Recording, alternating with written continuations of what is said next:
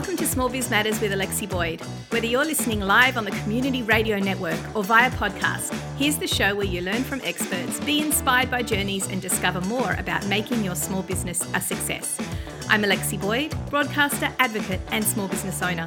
Let's meet today's guests.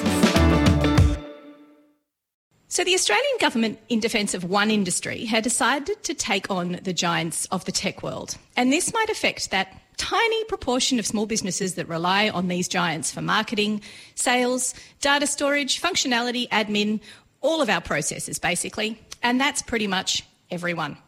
It's like a David and Goliath battle with small business playing piggy in the middle. So, how concerned should small business be that currently slightly worrying news story may implode our business? Is the threat real or is it just grandstanding? Will it turn our online worlds upside down or are we just going to pivot into a new search engine? There's no one else who's better positioned to allay our, allay our fears, or perhaps make them worse, than Seamus Byrne. With dedicate, decades of experience as an award winning journalist and broadcaster covering the future of tech, video games, and digital culture, he's going to explain the current situation and what you, as a small business owner, need to know. Welcome to the show, Seamus. Good to be here. It's great to have you on the program. Thank you so much for joining us from your beautiful home in Bowral, which is uh, an awesome place to live, I'm sure, away from the hustle and bustle. But it, it doesn't allow you to escape from the everyday news stories. And, and this is, I don't know, in, in our world, in, in a small business world, in the tech world, this is, this is a pretty, this is a pretty big one. So, so tell me, is, is this a real fight? Is this something we should be worried about? What is this even about? Yeah, look, I think the way that everybody currently feels like they have their heels firmly uh, slammed into the ground feels like we could be heading towards sort of worst case scenarios on some of these threats that are being thrown around. So I think people should be trying to think about um, what sort of comes next if it goes that way. Because of course, if everything stays the same, then great. You know, then you can keep moving forward with whatever your strategy might be. But this whole fight is really about uh, the media industry, uh, specifically uh, you know, nine newspapers, and obviously that means the old Fairfax newspapers, uh, and then News Corp.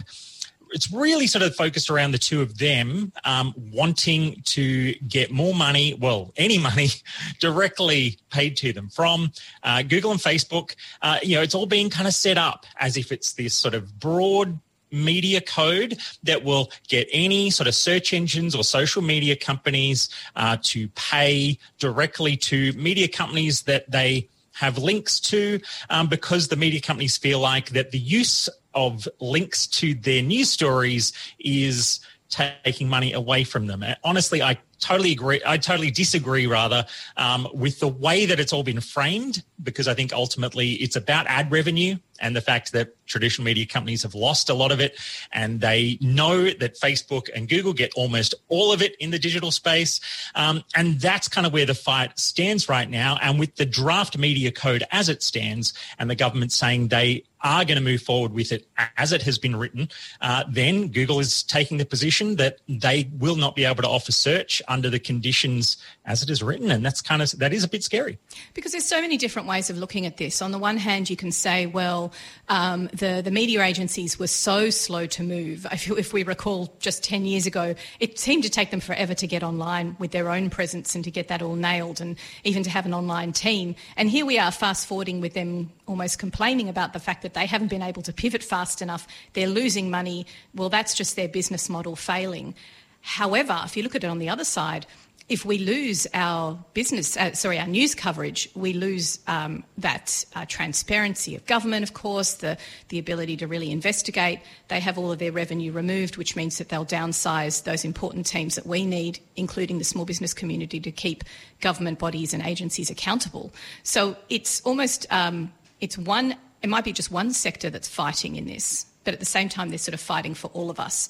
It's interesting that you say, even as a journalist, that am I right in thinking you believe that it's not um, it's not the fault of Google that this is how it's played out, or the Google and the Facebooks of the world, that the bigger companies should have moved faster?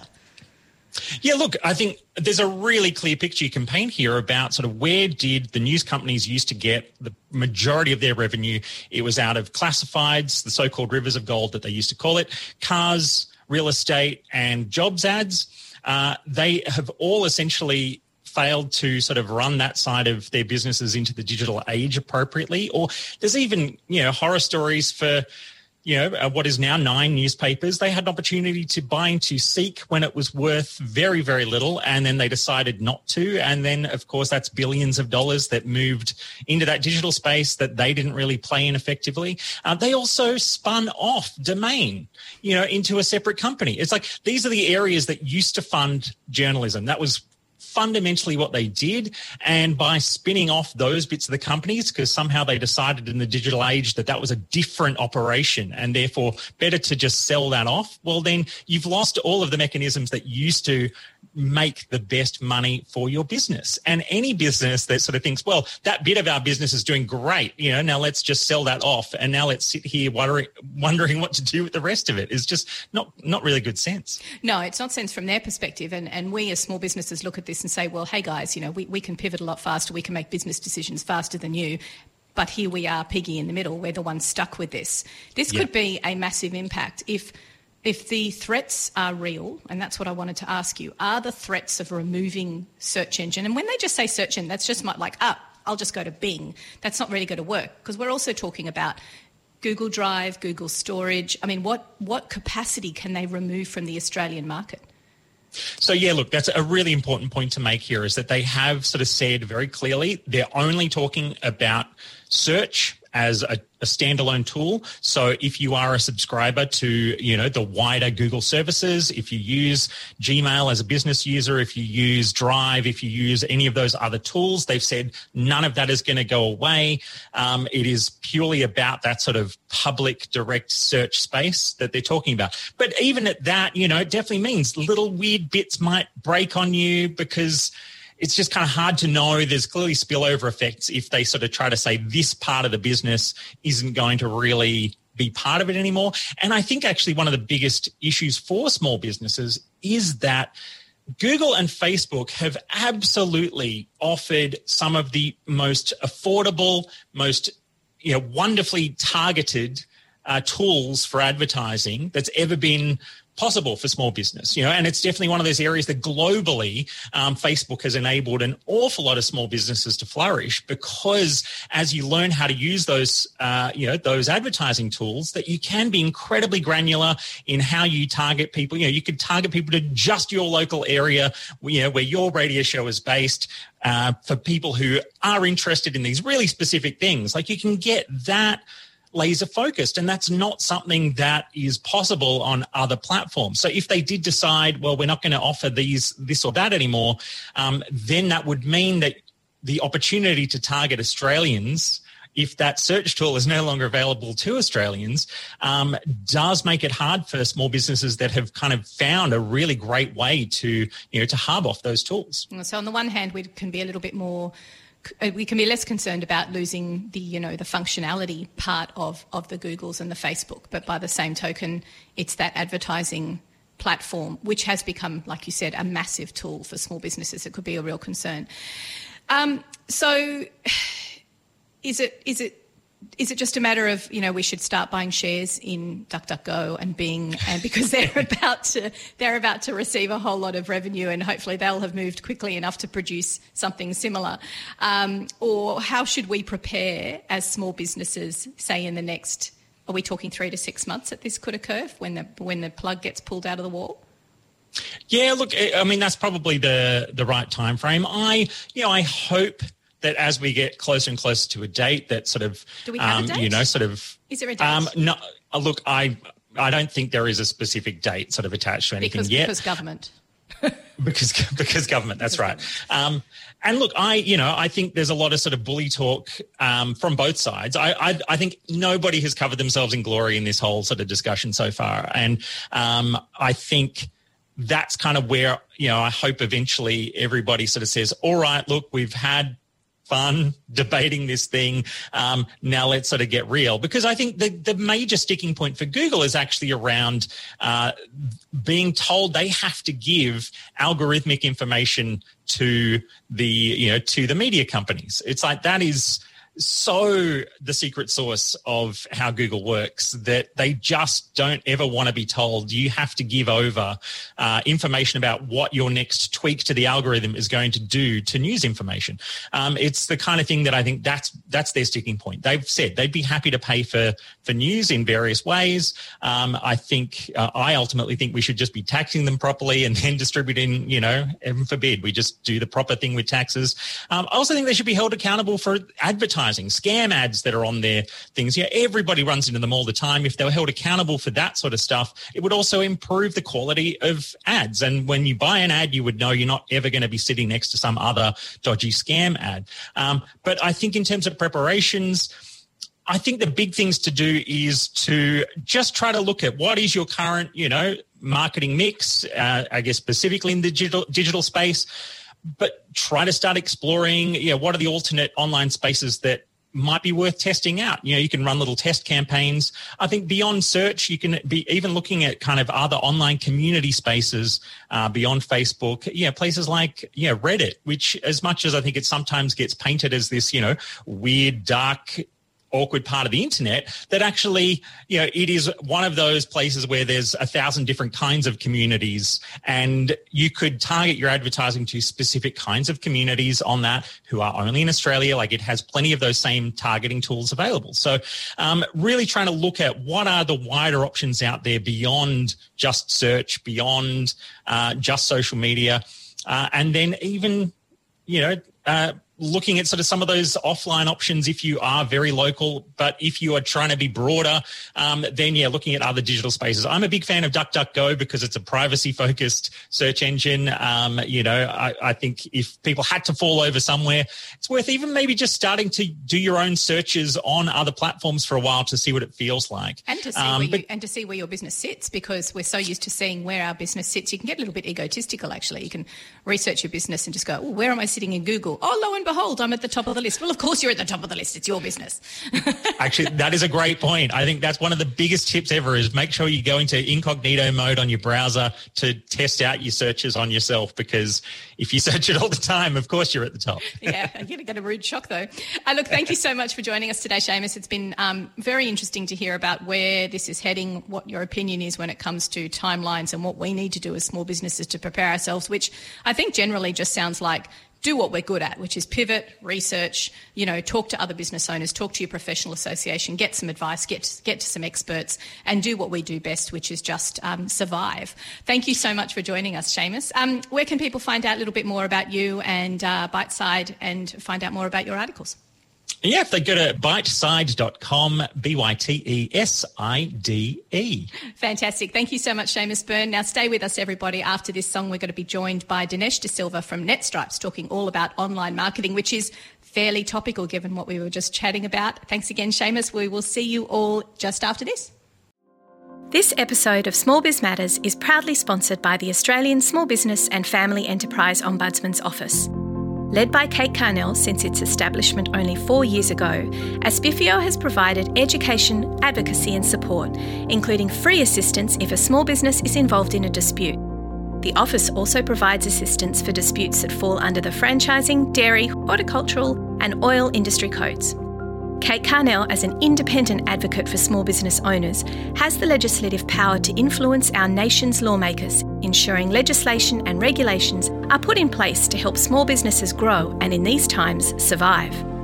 Small businesses are the engine room of the economy, and it's ASBFEO's role to do all they can to ensure they have the freedom to innovate, employ, and thrive well into the future. Welcome to Small Biz Matters with Alexi Boyd. Thanks for joining us after the break. We've got another fantastic guest. If you're just joining us, you missed an interview with Seamus Byrne, who is a tech expert from Byteside, explaining to us how fearful or concerned we should be when it comes to this whole Google, Facebook pulling the th- pulling the rug out from underneath small businesses threat that they've got going on and what it is that the Australian government is trying to fight for. So if you've missed that, join us on smallbizmatters.com.au where you can download that and over 190 podcasts, all in long form, all fantastic interviews there to help you learn and grow as a small business. So, for many businesses, the thought of digital solutions encompasses a long list of things to do, which can be quite frankly overwhelming. Between websites, social media, admin, maintaining data compliance, learning all of the above, getting a foothold in the digital space is almost as challenging as starting the business itself. So, how do you prioritise which digital solutions to use for which problem? What aspects are important when your business gets started, when it's ramping up or growing quickly? And what client behaviours in all of these aspects should influence your decisions?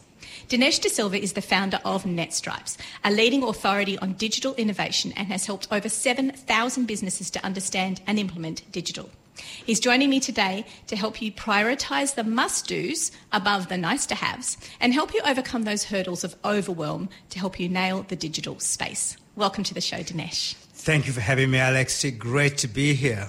It is good to have you in the studio. I'm, I'm always thrilled to have people in the studio, which is lovely because it means that we um, we get to talk face to face and we can we can bring in a new year with some some real life contacts, which is great. So let's talk about those behaviours first because the changes in behaviour has been quite significant in the last 12 months. Um, the way people are operating, where we live, how we you know integrate computers and, and, software and all of that into our daily lives. That's been a big shift. Um, what sort of things should the typical small business owner be aware of when it comes to the changes? Um, Alex, that's a great question because I don't have to tell everybody. Eh, we all know that the pandemic has changed everything.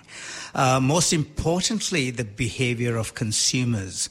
Um, uh, some recent research from McKinsey, uh, one of the foremost uh, companies in uh, strategy across the world, has shown that the adoption of digital by individuals and businesses has accelerated so much, it would have otherwise taken seven years to achieve that acceleration. Wow. So that's that singular year is almost seven times faster than what we would see in a normal year. Absolutely. This is the adoption of digital by individuals and businesses. But if you take the uh, consumption of digital products and services, in this Asia Pacific region alone, that's where Australia lies, that acceleration has been 10 years. Wow. So that's the purchase of digital products and services. Otherwise, that would have taken 10 years happen in that given year. So consumer behavior has changed so much because organizations and people have realized we must change. Now, as small business owners, how do we react to this change in a way that it, it positively impacts our businesses. Now that's the challenge. And understanding what those changes are at a granular level for your business is so important. This is one of the problems with running a small business that, you know, we get lumped into this category of just small businesses when we're all so very, very different. What's a good way to um, f- figure out what the changes have been for your industry or your particular business to help you move forward?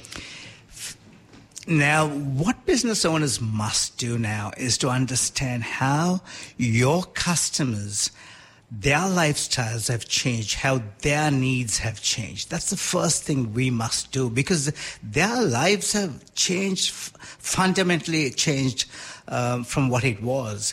Now, we can't serve them the way we did 12 months ago or, or two years ago. So this is about going and speak as simple as going and talking to these customers. Go and speak to as many customers as possible, but don't just talk to them. Take extensive notes while you're speaking to them. Come back home, come back to your office, analyze those notes. You will, the insights you will get is going to be priceless. That's so interesting that we are speaking about the digital space. We're talking about things that you may not have in terms of face to face interaction, but it's those golden moments of actually communicating directly with your customers through the voice or the meetings or the coffees that means that you're going to understand how they operate. Are we talking about uh, their pathways of dealing with your business? What sort of questions should you ask them to find out what's changed? The simplest questions are the best. Um, the why, you know, how has the pandemic affected you? You know, what are you doing differently? Um, what are the biggest issues you're grappling with? How is your business? Um, um, what are the biggest issues that you've been able to resolve? What are you doing about it? And when you ask those why, why, why, and how questions, and I said earlier, the you get some golden nuggets. Mm. Uh, again, if you can't go see them because they're far away, Zoom calls are superb because you still see their face to face reactions when you ask those questions and watch for the signs, the pain as they give you those answers. They're as equally important. And it's as though it's going back to those real marketing basics, isn't it? What problem are you trying to solve? And how can you solve it? And in a way, those problems might have evolved in the last 12 months. The problems of uh, what the, the consumer or your client is dealing with will have changed, and that's why those conversations are so important now. Absolutely, because what's happened is their needs haven't really changed. Um, think about it. If you're a caterer uh, and you provide catering to uh, weddings and functions of 50th birthdays and 25th anniversaries and 21st and 40th and your customers can't have those functions anymore as, as big as they are. But if somebody's celebrating their 25th anniversary, they waited so long, they still want to celebrate that day mm. with friends and family. Mm. Now, if you rethink the way they want to celebrate it, I know this in April, one of uh, our clients at NetStripes rethought the way he, he's going to deliver his services and had Zoom parties where he did fine dining catering. fine dining, fine dining catering oh, delivered to your home. Fabulous. And um, and it was fabulous, and his business hasn't stopped. Mm. Now, think about it. All caterers had to close down. This was one caterer who spoke to their customers, understood their new needs, and then fine tuned his products and services to meet that need. Now, I can give you tons of ex- similar examples in so many other industries that were affected like that. And in a lot of ways, those sort of that ability to pivot is something that we do very well as a small business, but it can be difficult for people who don't necessarily have a product that can be delivered. What would you say to say a service professional or a consultant about um, how to evolve with the changing last 12 months? Um, let me take you a really simple example. Um, if you're running a gym, all the gyms are closed. People can't come into a gym. But still, people need health and fitness. They want instructions. They want guidance. Why people come to a gym or go to a, personal trainer is to get that guidance. So this gym owner I know, what she did was she pivoted her business just like you said. She said, sorry you can't come to my classes anymore, but I'm still running the classes. Log into my website, book for your class on the calendar I put in, and you can come to my place and take any of the fitness equipment, the weights and stuff like that you need if you don't have any. And we're running the classes at these times like we used to do. Her business, which was in a local suburb in Sydney is not in a local suburb in Sydney anymore. She's got customers across the country now. Mm. Now, this is about rethinking your, the new needs of your customers and delivering it in a digitized way. However, there are a few things that you must get right to be able to do it. You need to have what's called a digital and marketing infrastructure to do that, and we'll talk about that later. Yeah, indeed, because those those are products, those places, the software, the items that you might need are fairly fundamental to make sure that you've been able to pivot. And we did have a bit of a shortage at the beginning of the pandemic, didn't we? But there was a, a run run on webcams and a run on, on equipment that you needed to be able to facilitate these things from home. So it is possible to do this across no matter what industry you're in. Um, and we'd like to think that small businesses are okay with this change and can do it quickly. Um, but in one way, there is a there is a mental hurdle to be able to make such changes. Um, what would you say to businesses who are experiencing a little bit of anxiety around pivoting and worried about the business in their future? Because they're not so great at making major changes? Again, that's a really good question because as business owners, uh, we're used to running our businesses in the traditional way, in the traditional business models we ran our businesses in. What the pandemic has made us do is we need to transition our businesses to be successful in a digital world. And there is a, there is a method to do that. There's a five step process uh, in doing that. I um, can give you the steps uh, to do that. Um, however, if you follow those steps, you can do it. Unfortunately, what's happened to a lot of businesses is when they think of going digital, they think, oh, I need to get a website, or I need to post on Facebook, or do social media marketing, or do Google Ads or SEO. And, and the issue for a lot of business owners is they've done a lot of that. And when you spend the the, the money you have and the time you have, which you don't have a lot of both, and you don't get a return on that investment, it's very frustrating for business owners. Mm. And that's a huge issue. And that's one of the reasons that mental hurdle has arisen it's not for want of trying. They have tried, they haven't succeeded. So this is why you need to follow a proper process of transition. Again, I'll use McKinsey. McKinsey says just simply taking an existing business and putting a website or an e-commerce platform on it is not digital transition. Exactly. So there needs to be a process behind it and, and a strategy as to the, the reason why you're doing it and which direction you're heading. We're going to take a quick break here on Small Biz Matters on Triple H 100.1 FM. When we return after this, we're going to be speaking a little bit more to Dinesh De Silva from NetStripes about what that process is to make sure that your small business digital marketing strategy is actually strategic. Join us after this. This episode of Small Biz Matters is proudly sponsored by the Australian Small Business and Family Enterprise Ombudsman's Office. Led by Kate Carnell since its establishment only four years ago, ASBFEO has provided education, advocacy, and support, including free assistance if a small business is involved in a dispute. The office also provides assistance for disputes that fall under the franchising, dairy, horticultural, and oil industry codes. Kate Carnell, as an independent advocate for small business owners, has the legislative power to influence our nation's lawmakers, ensuring legislation and regulations are put in place to help small businesses grow and, in these times, survive. Small businesses are the engine room of the economy, and it's ASBFEO's role to do all they can to ensure they have the freedom to innovate, employ, and thrive well into the future. So today we're speaking to Dinesh De Silva just before the break. We were speaking about consumer habits in 2020 and what's changed about that. And I wanted to speak to Dinesh about this concept that, look, we've all been doing this for a while now. We've been throwing money at advertising, we've been looking at Google ads, we've been looking at Facebook ads, and in a way, sometimes it can become a little bit frustrating because you're not getting that immediate return. Uh, what I wanted to ask you was why is it so important that you put these um, these can't just be sporadic steps, they have to be part of a strategy. So, what's the first step to creating this overall strategy for um, digital implementation in your business? What we've seen, uh, Alex, is as business owners, we're so busy uh, running our businesses, but, but also we're very good at what we know. Um, how to run a coffee shop or how, as a doctor or a lawyer, we're very good at what we know. Now, when it comes to digital, it's a bit difficult and it's a bit of the unknown.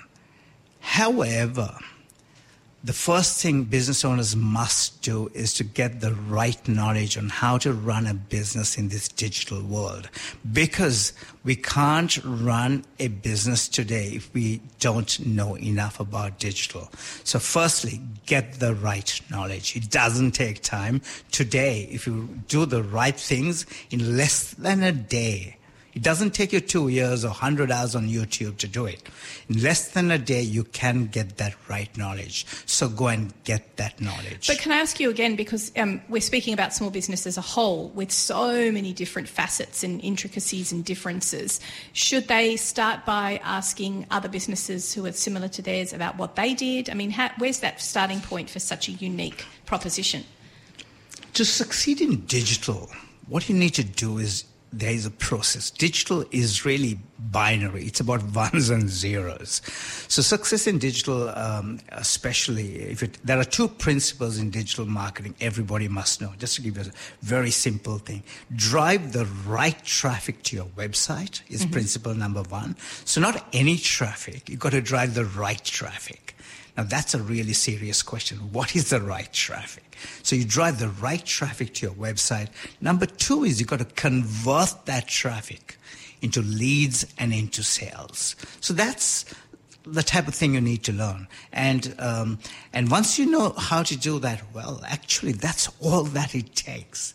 Uh, then you've got to look at data and to understand and how to review and improve that whole process until you get the results you're after. And the results are not likes and shares, mind you results are those financial results yes. you deserve to get for your business. So that's where the frustration lies. People are investing money in digital, not getting a return. So start, understand your business goal, and then decide how do I get achieve that business goal in a 12 month period. And also, don't just think of a business goal as, um, oh, okay, I just need to grow sales. No, that's not a business goal. You might say, I am exploring this new uh, type of revenue or a new um, aspect of my business. So, what I want to do is, I want to drive sales to that. I want to pour some money into the pathways that brings my clients to this part of the business. And then I want to see, as you said, the conversion, those dollar figures and the conversion figures around that particular strategy. That's your, your result. Your result is not likes and, and views. You're it's absolutely right. Absolutely. It's not likes and views and correct. That, that's the result for Facebook. That's not the result for you. and people measure themselves. Oh my goodness, I got a comment there. I got a like there. Yeah, that's not what we are after. Every business must have a business goal. Uh, I've spoken, as you said, to over probably 10,000 business owners in the last two years as I go around the country talking to business owners and giving talks. When I ask the question, how many, how many of you have a clear financial goal for the next 12 months? Mm. Only about 50% can answer that question even if you're running a not for profit organization, you must know your financial goal. Of course, you must have other goals, but this financial goal is important. Otherwise, you can't set a strategy to achieve that. Mm.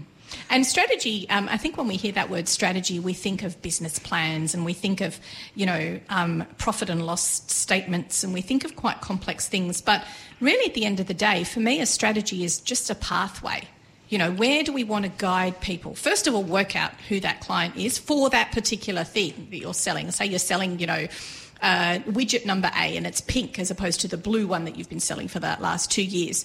So, what is it about the pink customer that's going to be different from the blue customer? And then analyze it and then push them, push them through the social media channels to your website. Because, like you said, a social media like isn't actually buying the pink thing. You might like the pink thing, but you're not buying the pink thing. That's so true. So, uh, strategy is fundamentally important if you want to succeed online. So, the first step we do is get the right knowledge, then you need to build the right strategy, a digital strategy for your business to achieve that financial goal that you have set. So it's like if you don't set the financial goal, you can't set a strategy. So now strategy to me comes in three parts. If you just simplify that. First thing is you need to have a customer strategy. That means who are my ideal customers? Who are the people who I love to serve? Who are the people who pay me a top dollar? Why do they pay you a top dollar? Because you're resolving their biggest pain points. These, and because you're resolving their biggest pain points, they don't haggle with you and they love working with you and you love working with them for that. Those p- customers who come and haggle with you, they can get what they're getting from anywhere else. So they are not your ideal customers. So you need to really work out who are my ideal customers? Who are the tie kickers? Who are the people I should not serve? Because once you know who you're not serving, you save a ton of time. Because mm, it's like you have to look at not only who your ideal client, but who your ideal client is not. That's correct. So you get your customer personas and your ideal customer persona, and you get your what's called the anti persona. That's step number one in strategy. Step number two is once you know who your ideal customer is, just like the way you said, Alexi, a little while ago, you now fine tune your products and services to suit that ideal customer. It's like that pink widget is the best widget for my ideal customer. It could be a service, it could be a product, it could be a productized service. Mm. Um, and we fine tune our products and services to that ideal customer. The next stage is that whichever business you're in, there is massive competition. There are thousands of competition out there. Competition is increasing every day. So our next job is to do a competitive strategy, but, but really to see how do we set our brand apart, our brand and business, how do we set it apart from our competition? But not just apart, how do we set it to stand taller than our competition? So it's a thine enemy is almost part of that. It's one of the steps of the process because, and it, it can be uncomfortable. It can be one of those hurdles is, is looking at, okay, let's, if I was looking at this from a customer's perspective and I was going out and trying to find a me who's the other me's out there? And this this is where it can become a little bit personal because we all know that our businesses are our babies. Um, how could anybody else possibly have the same baby?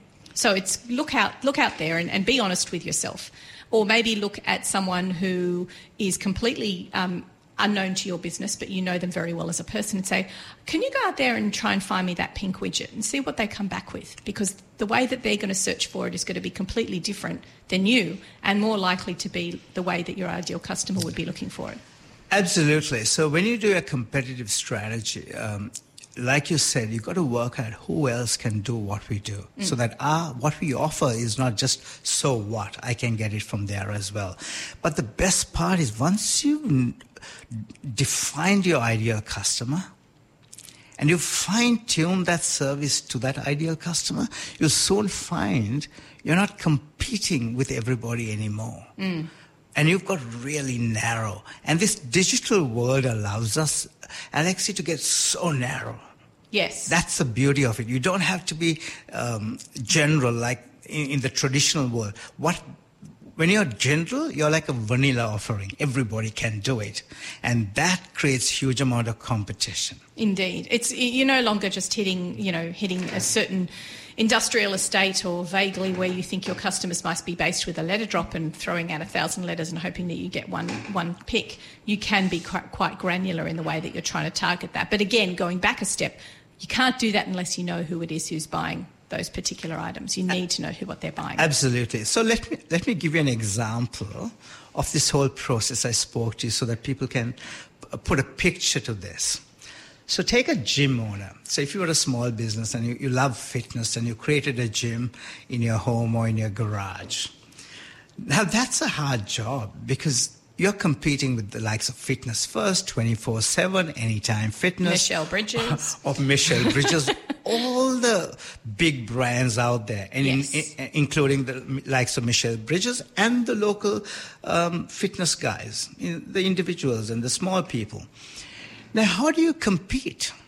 So, this is about knowing who your ideal customer is. Now, if you're absolutely clear who your ideal customer is, and then you fine tune that business to that ideal customer, your messaging and your everything becomes very easy. So the example here is there was a lady in Willoughby. She ran a business, a fitness business, and she struggled for two years uh, because she had to compete with all these people. Then suddenly she got her strategy right, and she decided her ideal customers were women mm-hmm. who were over 50, mm-hmm. but who wanted to be fit and fabulous. So now think about this. She fine tuned all her services to those women. And then she realized there wasn't a lot of competition who focused on that strategy because everybody did fitness for everybody else. So messaging went to, I got to get this right now. fit, fabulous, and over 50 for women. Now think about that. If you see advertisements, fit, fabulous and over 50. And you're women. over 50 and you want to be fabulous, then that's the perfect target. Yeah, so if you're a strategy. woman, you see this ad, Mm. you won't go to fitness first. You won't go to Anytime Fitness. You're going to Sonia Ray, who you know, Alexi, very well. Yes, she Um, is fabulous. She's an amazing woman. And, and then she continued this program and she tripled her revenue in 18 months. But I have a question for you. You mentioned that this took her a couple of years to get to. I think that it does take a few years in business to one understand what your own skill set is before going out there or do you think it's possible to have to be a niched product or service right at the beginning does it take time or is it is it more you might stumble on it or could it be both I'm so glad you asked that question, really, because a lot of businesses think, you know, I'll just stumble along, uh, I'll just do what I know, and then I'll follow the process later. Sonia Ray was a tech executive who used to work in one of the global tech firms in a, in a high paying job. She came in to run her own business, and running own, your own business is tough. Mm. And she still struggled for the first two years, whereas you don't have to. If you follow this process from day one, you can get results from day one. So from the first day she followed the program, she, of course she didn't get results on day one, but in a 18 month period she tripled her revenue. but it will take time before you work out that you want to be the fit fabulous 50 person So that's again part of the strat- strategy, isn't it? Now, let me tell you of another person. This guy left his job like Sonia Ray did.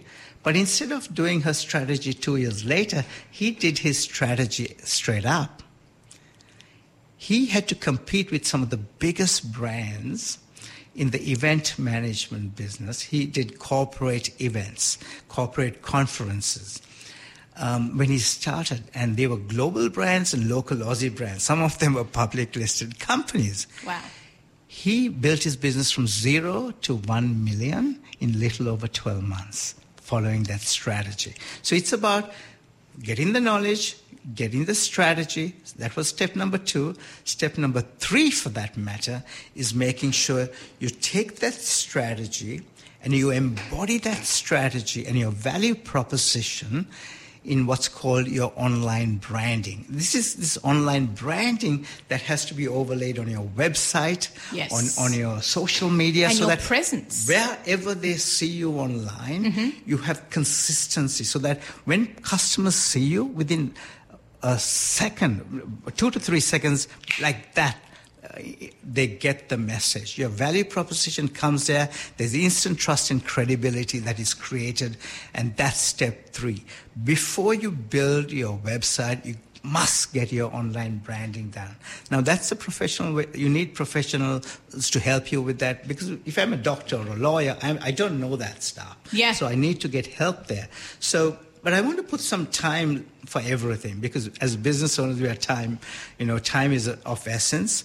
So I said the knowledge part shouldn't take you less than a day. This whole strategy part, if you do it right, doesn't take you more than two hours. You can hmm. do it in two to three hours. Hmm. That whole exercise I just spoke about. Then the online branding should take you probably, you know, if you do it with the right people, probably take you a week or two. Because now you have your strategy clearly, you're communicating even to your brand designers how to do it right. And if you've got a good brief, and that's I think, I think what you've you've said that something something so important there because you can't go to a design. It's not fair to go to a designer, whether it be a digital designer or a logo designer or someone that you know, and just go, I've got this vague idea about what I want to do, and maybe I'll do this. You need to have a plan and a, uh, an almost a not a brand necessarily or colours or anything like that, but you've got to have an idea about what it is you're doing so you can brief them properly. Otherwise, goes back to what you're saying at the beginning. You're just spitballing. You're just throwing these ideas out there, trying it for 12 months. Okay, it doesn't work. I'll try something again. But you really have to get that all thought about. And that's why this process is so important as a step by step. I just want to take a quick break here on Small Biz Matters, go to a community service announcement. And when we come back after the break, we're going to speak to Dinesh De Silva from NetStripes a little bit more about uh, what to expect in the next 12 months after we've been through what we've been through and how your digital strategy is going to form an important part of that. We'll be back after this. This episode of Small Biz Matters is proudly sponsored by the Australian Small Business and Family Enterprise Ombudsman's Office. Led by Kate Carnell since its establishment only four years ago, ASBFEO has provided education, advocacy, and support, including free assistance if a small business is involved in a dispute. The office also provides assistance for disputes that fall under the franchising, dairy, horticultural, and oil industry codes. Kate Carnell, as an independent advocate for small business owners, has the legislative power to influence our nation's lawmakers, ensuring legislation and regulations are put in place to help small businesses grow and, in these times, survive. Small businesses are the engine room of the economy, and it's ASBFEO's role to do all they can to ensure they have the freedom to innovate, employ, and thrive well into the future. Welcome back to Triple H. I'm just having a bit of trouble with my headphones at the moment. They're not sitting on my head properly. But we'll keep going. Uh, we are talking to Dinesh De Silva from NetStripes, who's here to talk all about digital marketing. And I think what's been interesting about this conversation thus far, Dinesh, is you're coming at it from a really process driven perspective. Because we are process driven creatures, you can't possibly run a small business and not have some understanding of that. Um, and just before the break, you were explaining the importance of understanding the product that you're selling, the customers that you're trying to target, and the way that you're driving business to the website. So, what's the, the, the last last two steps of really getting the digital strategy correct? All right, so just to recap, everyone, the first part is we got to get the right knowledge. Uh, I said um, if you're running a business in this digital world, that's an imperative. It shouldn't take you more than a day. Follow the right type of um, program. Uh, then you got to get the strategy right. Number three, once you've got the strategy, that's a customer strategy, a service strategy, a competitive strategy right. You got to go and get your online branding done, the online brand design, because that's what gets overlaid on your website, on your social media profiles, and wherever people see you on your web, on the web, there must be instant trust and credibility that is created. Your message must come to them very strongly. And that's the importance of that third process. Once you've done that, now, now you're ready to get your website development done or the web solution created so that it is fine tuned to that ideal customer. So it could have a few automations that you may do to make your job easier, to make the customer's experience easy. But you got to do it in the most simplest, most cost effective manner for you. So um, again, once you have that online brand designed to do that web solution becomes easier. Uh, it's not just any website now. Once that web solution is built, it becomes your digital and marketing platform for your business. It's not just a website. Now, like if I take that case of that uh, fitness uh, company I was speaking about, their customers uh, during the pandemic could come and automatically book into a session. They get an automated email saying, yes, you have booked into this session. And they could do it easily. They that's, can. That's what's really important here is don't overcomplicate things. If I could just put my bookkeeping hat on for one second, don't offer them five different ways to pay. Make a decision about what payment method you're going to use and stick to that. Everyone will adhere to that. It's okay. Your customers don't need 15 different ways to use your 15 different credit cards. They get it. It's fine. Sorry, Ab- continue. Absolutely. So make it easy for them, but also make it ineff- in- inexpensive for you to do. Uh, so that there are simple ways of doing everything. So never complicate the matter for the, your customer or for yourself. So build that web solution. And once you've built that web solution, it becomes a digital and marketing platform that you drive traffic to. However, if you haven't got that, the first three steps right, this will never work. That's why lots of people have websites that doesn't deliver them results. Step number five is to decide my promotion strategy promotion strategy has to be really thought about. This is about sharpshooting. It's not about shooting everywhere in a scattergun approach. We have to know who our ideal customers are. We've done the strategy. We know that. Now we've got to see where are they? What's the fastest and cheapest way to get to them? And because we know our financial goal, we also know how many of them we need to win this year. So often you think, my goodness, I had to win 200 customers. Actually, if you've done the numbers right, you only have to win 20 this year. To win that 20, what is the best way to get leads? And how many leads do I need to get? And again, going back to what you were saying at the beginning, talk to your customers. What have, has their experience been in the past? The ones who have been your ideal customer and you want to work with again and again, ask them, how did you find me? You know, what, what bit was clunky about getting in contact with me or asking the questions? And um, which bit did you find easy? And that will help guide what you're saying as well. Uh, absolutely, Alex. Um, when you spoke to your customer the first time, you'll be also very clear how to reach them because you ask those how, why questions. And this fifth step becomes so easy and inexpensive. You know, a lot of people think digital marketing is expensive. If you've done the first four steps right, the time you spend on your marketing becomes so much less and so inexpensive because you know exactly where to go and how many to win, who not to waste your time with. Now, if I ask business owners, every business owner tells me they're time poor. Now, let me tell you, you started your business because you want to be time rich, but also you had a vision and you wanted to achieve your goals. But because business has become so hard to do and it's so complex, we've, complicated everything.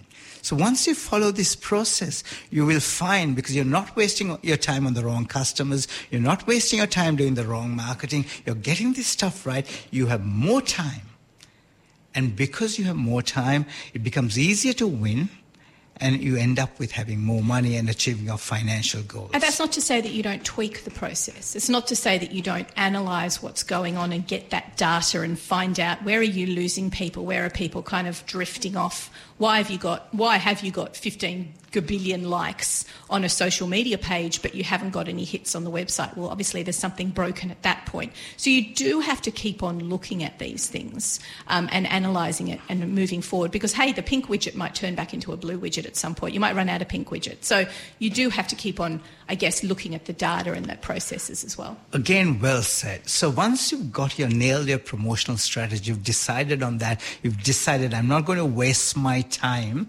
on doing all these things. I'm only going to focus on this community group uh, in my local area. On, on Facebook, there's this community group. I'm going to spend all my time on that. It's, and, and that's driving me all the results then what you have to do is, as you said correctly, look at the data. Every digital is, is binaries, ones and zeros. Every month or every week, set half an hour apart to go through the data, look at the data, and to ask those questions is this working? What can I improve? And make little improvements looking at the data and continuous improvements until you achieve your financial goals. Yeah, and I think that that's what's really important and why that sense of overwhelm can be a little bit all consuming because if you haven't done this process to begin with, you're not tweaking each time, you're going over the same process over and over again, and it's not going to work because you're not doing it thoroughly in the first place. Dinesh, we've come right to the top of the hour. I'd like to thank you so much for coming on Triple H 100.1 FM and Small Biz Matters with me. Tell me where people can find out more about NetStripes and uh, all those fabulous programs you offer. Look, um, netstripes.com. Um, we have a uh, we run lots of free webinars. I'm in fact running a webinar this Thursday. I think it's at 4 p.m. It's free to register. Come and register for them because we have a webinar every week which is free, and we have a YouTube channel. We interview lots of great people uh, like you do, Alexi, but not, of course, we are not like Alexi. She runs a Flattery will channel. you everywhere. we, are very, we are very new to YouTube, but we have some really great people we have interviewed. Uh, so come and check our YouTube channel, but come for our webinar that's on Thursday. You'll learn a lot. Fantastic. And Dinesh, thank you for everything that you do for the small business community because you yourself, understanding what we go through, have become uh, somewhat of an advocate and, and a supporter for small business as well. I know, and you've been around the traps for a long time now, and it's a, it's a great brand that you've built with NetStripe. So congratulations. Thank you so much, everyone, for joining me here on Small Biz Matters. If you've missed any of today's program, you can, of course, catch up anywhere where you ingest your small business education podcasts for Small Biz Matters. There are over, well, approaching 200 podcasts you can listen to on any conceivable topic. If there's something we haven't covered, let us know and we will look into bringing in a wonderful expert like Dinesh. Dinesh, thanks again for joining me in the studio. Thank you for having me. Absolute pleasure to be here. Thanks, everyone. We will see you all next week with another great guest. This has been Small Biz Matters on Triple H 100.1 FM. This week's episode was proudly broadcast from Triple H Studios in Sydney, Australia, and sponsored by the Office of the Australian Small Business and Family Enterprise Ombudsman. If you've enjoyed listening, go ahead and give us some thank you stars on your podcasting platform. It would be much appreciated. Then head to the Small Biz Matters website where you can listen to over 170 episodes, read more about our speakers, and find out how to become a media partner. See you all next time.